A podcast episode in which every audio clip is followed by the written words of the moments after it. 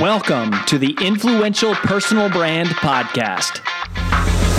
This is the place where you'll learn cutting edge personal brand strategies from today's most recognizable influencers. We're going to teach you how to build a rock solid reputation and then how to turn that reputation into revenue.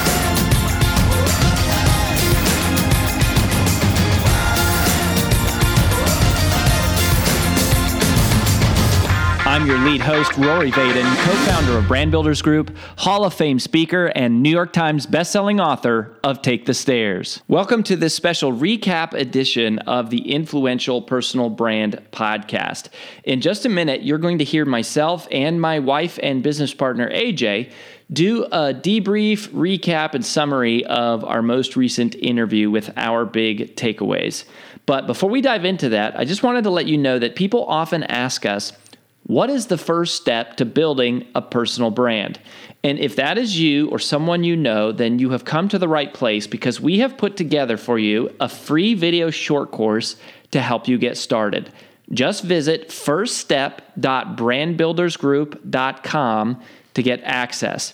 In it, we're going to walk you through what exactly is the genesis of a personal brand and the six key questions that every personal brand must be able to answer, but that almost none ever do. So go ahead and visit again firststep.brandbuildersgroup.com to get started, and we'll see you there. Now, on with the recap.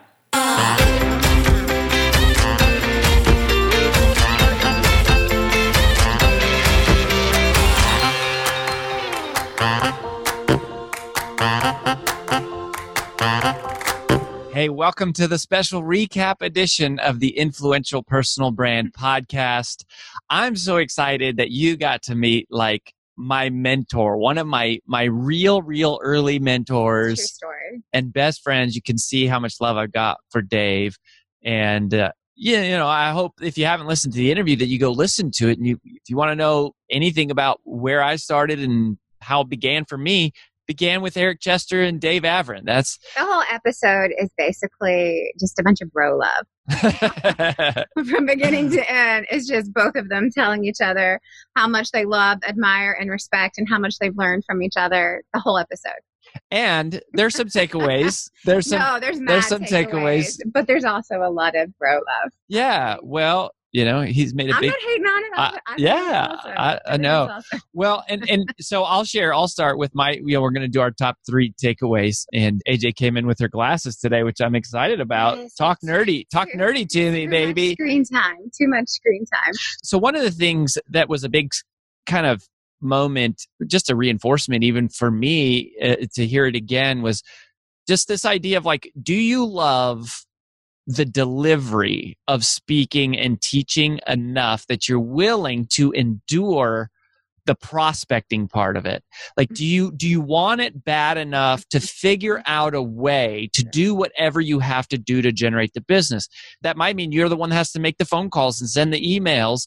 It might mean that you have to hire someone and pay them to do it, it, it that you know there's lots of things it could mean but it means you got to figure out that part. And I've never met a speaker who was like, oh my gosh, my favorite thing in the world is to just spend my time getting gigs. Like the reason you become a speaker is you want to be on stage or you want to be live on the webinar, like you want to be in front of thousands of people. But there's this part that you have to do, and it's just the truth, the perspective of going, look, what you see on stage is not what the life of a speaker is. Mhm. It's all the things, it's the people and the team and the processes behind the scenes. Uh, mine is kind of similar to that in a much more succinct version, but it's speaking is not the business. Mm, Getting the speaking gig is the business. And that is a much better way of saying that's a much more concise I think we had the same point, but I'm not sure. Yes. But this, you know, at Brand Builders Group, if you're a client of ours or if you're just a listener or follow us on social or whatever it is, we kind of have this 13 event process in four different phases. And we teach you how to craft a keynote, right? That's a part of what we do in our business. We also teach you the business of speaking, right? So there's two different topics that we cover. And I thought it was really interesting the way he said that because there is so much of what we do. It's called full keen or it's called cat what is it called? World class keynote craft is the I don't know. I don't she doesn't teach I that. don't teach it. World class keynote craft is the event that I teach It's the art of speaking. the art of speaking. and which is what so many people Are do, drawn to. Right. And I loved what Dave said in the interview. He goes, I love how so many people tell you that you should be a speaker that have no idea what it's like to be a speaker. Like, you should go share your message. And it's like, I Right. have no idea what they're talking about. That's actually what we teach and what we do in Full Keynote Calendar, which is the business of speaking. And that is so much of what I loved about this comment is like speaking is not the business. That is the art. It is not the business.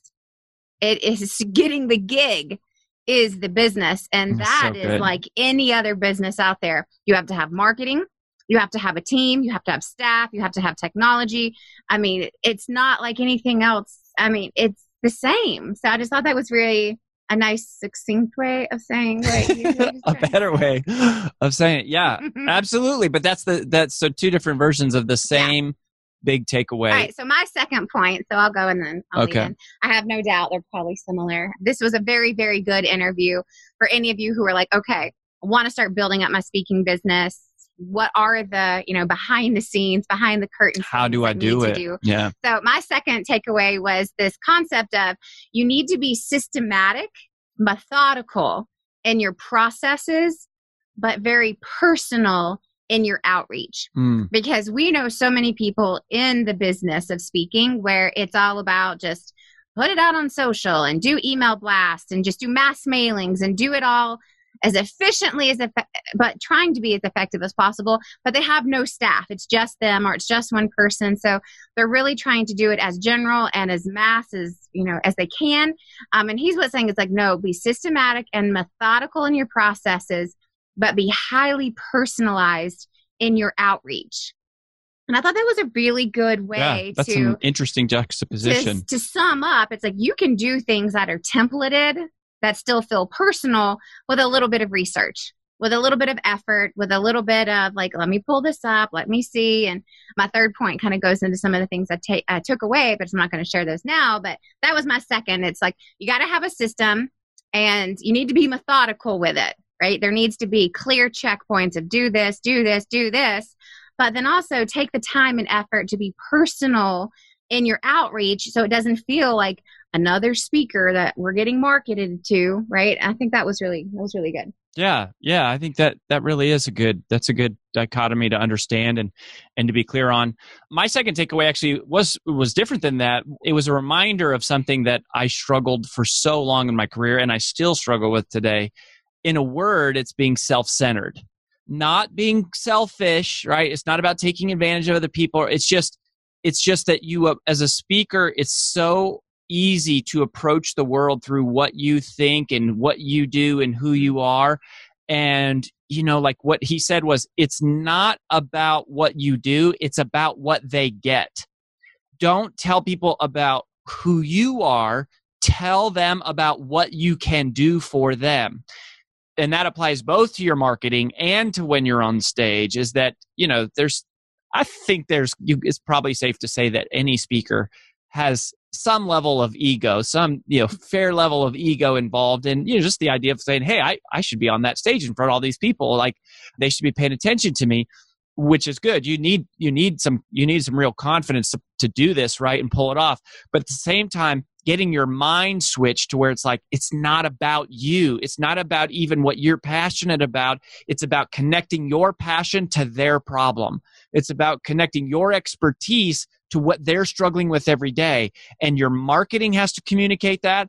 Your salesperson whoever if it's you or it's an agent or somebody they need to be able to connect your expertise to the problems. And then when you're on that stage in front of the audience you need to be able to connect what you know and what you've studied into how people can apply it into their lives.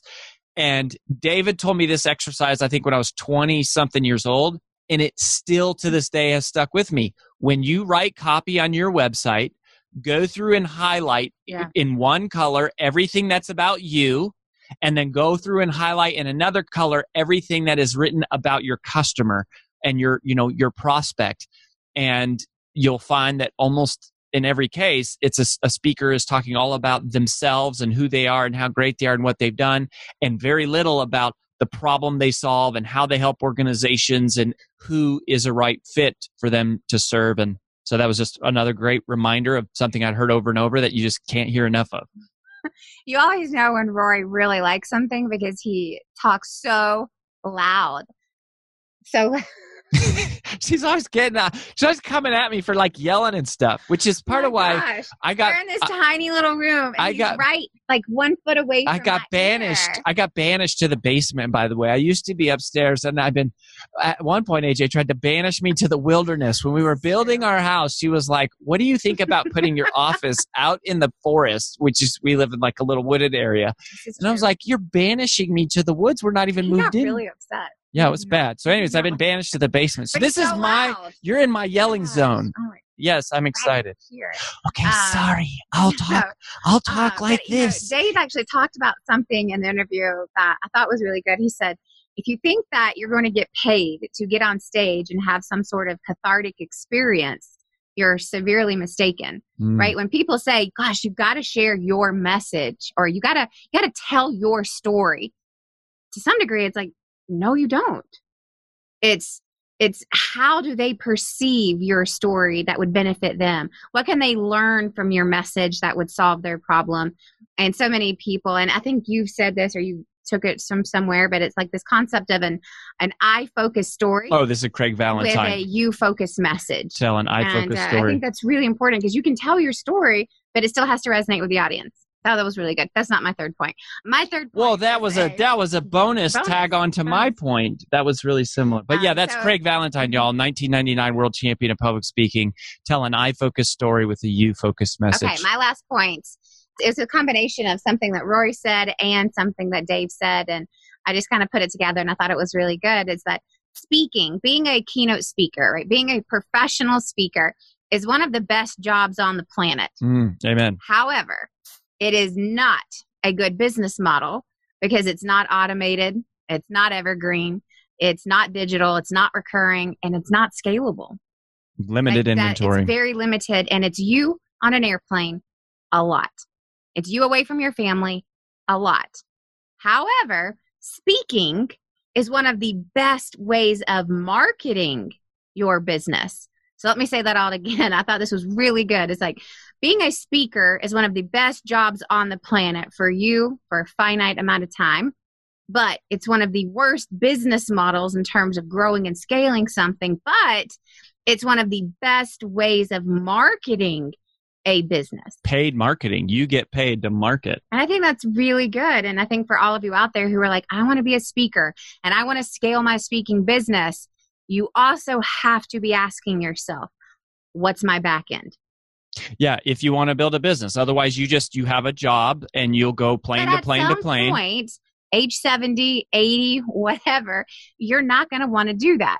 Or your wife isn't, or your kids aren't. Like at some point, you don't want to be gone 200 days a year. Right? Yeah, Unless you're well, living the you Some know, people do. single life, living la vida loca. Well, I mean, some people to- do. totally fine. But I would bet for most of you out there where this seems like a passion, and I loved, and this is last thing I'll say. He said, just remember, like speaking is my job. It is not my passion. And he said, my passion is my family. That I'm not saying that it has to be yours, but speaking is my job. It's not my passion. So it's is speaking a job for you or is it your passion? And what does that look like in terms of growth and scale and money? And I just thought that was really good. Yeah, I would totally agree with that. It's a job. It's, it's, it's a great job, not a great business. Now you can, like like any job, you can work a job for your whole career and, And make enough make money, and then and then retire, and that's what we you do. plenty of seven figure speakers. Yeah. You can make tons Yeah. of money. Yeah, It's just just know that on the front end, like you're saying, is like that's not going to be the the way that you scale a, a huge business. all right, what's your last one? so my last one is actually it's an AJism. Honestly, it's from you, and there was something that Dave said that you know a lot of things he said that really reminded me of I think a philosophy that you carry that I've always admired that I have also found to be true that I think you believe and you practice really well, which is that everyone becomes a customer eventually. Like if you stay in touch, like they may not book you this year, they may not book us next year, but they're gonna, if you treat them well and you care about them and you stay in front of them and you just follow up with them, everyone buys eventually. And I think that that is something that, mm. you know, he was saying that just really reminded me of just like, yeah, you got to have a process here, you know, system and stay in touch and just, especially in the speaking world, I feel like if you get really good, like you know, if you're following the brand builder journey stuff and like you're doing the things we're telling you to do in, in terms of crafting your positioning and building your marketing and all that sort of stuff, at some point you're going to be really good. And once you become really, really good, you know, if you're not already, or and, some of you, well, yeah, some of you already are already. I mean, we can all get better. We can all get better. But eh, when you're really, really good, these meeting planners and companies, they need to hire you. They have to book somebody. And at some point, if you're really good, they're gonna go with you. If you've stayed in touch with them for five, six, seven, eight, ten years, like at some timing. point, just it's timing. just timing.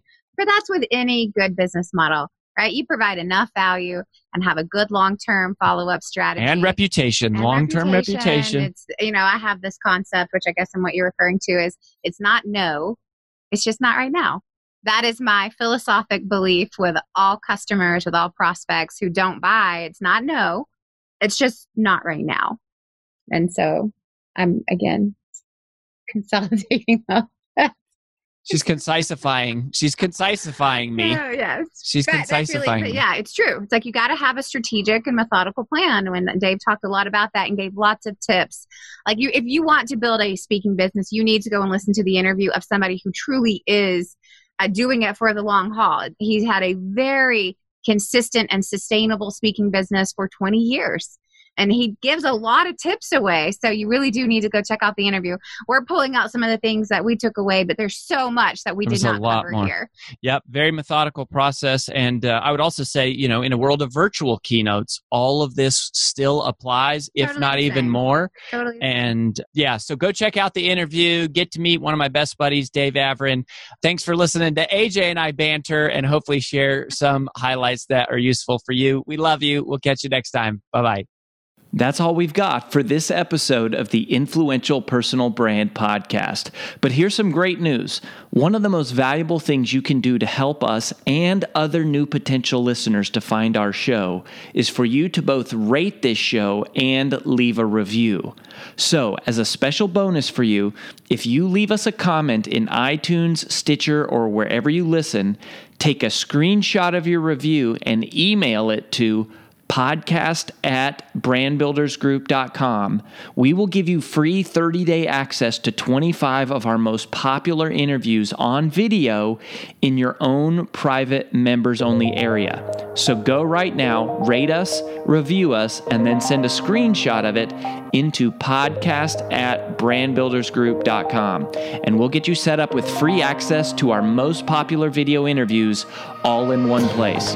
Also, just please share, share, share this podcast with anyone who you think might enjoy it. And until next time, remember that building a business isn't nearly as valuable as building a reputation.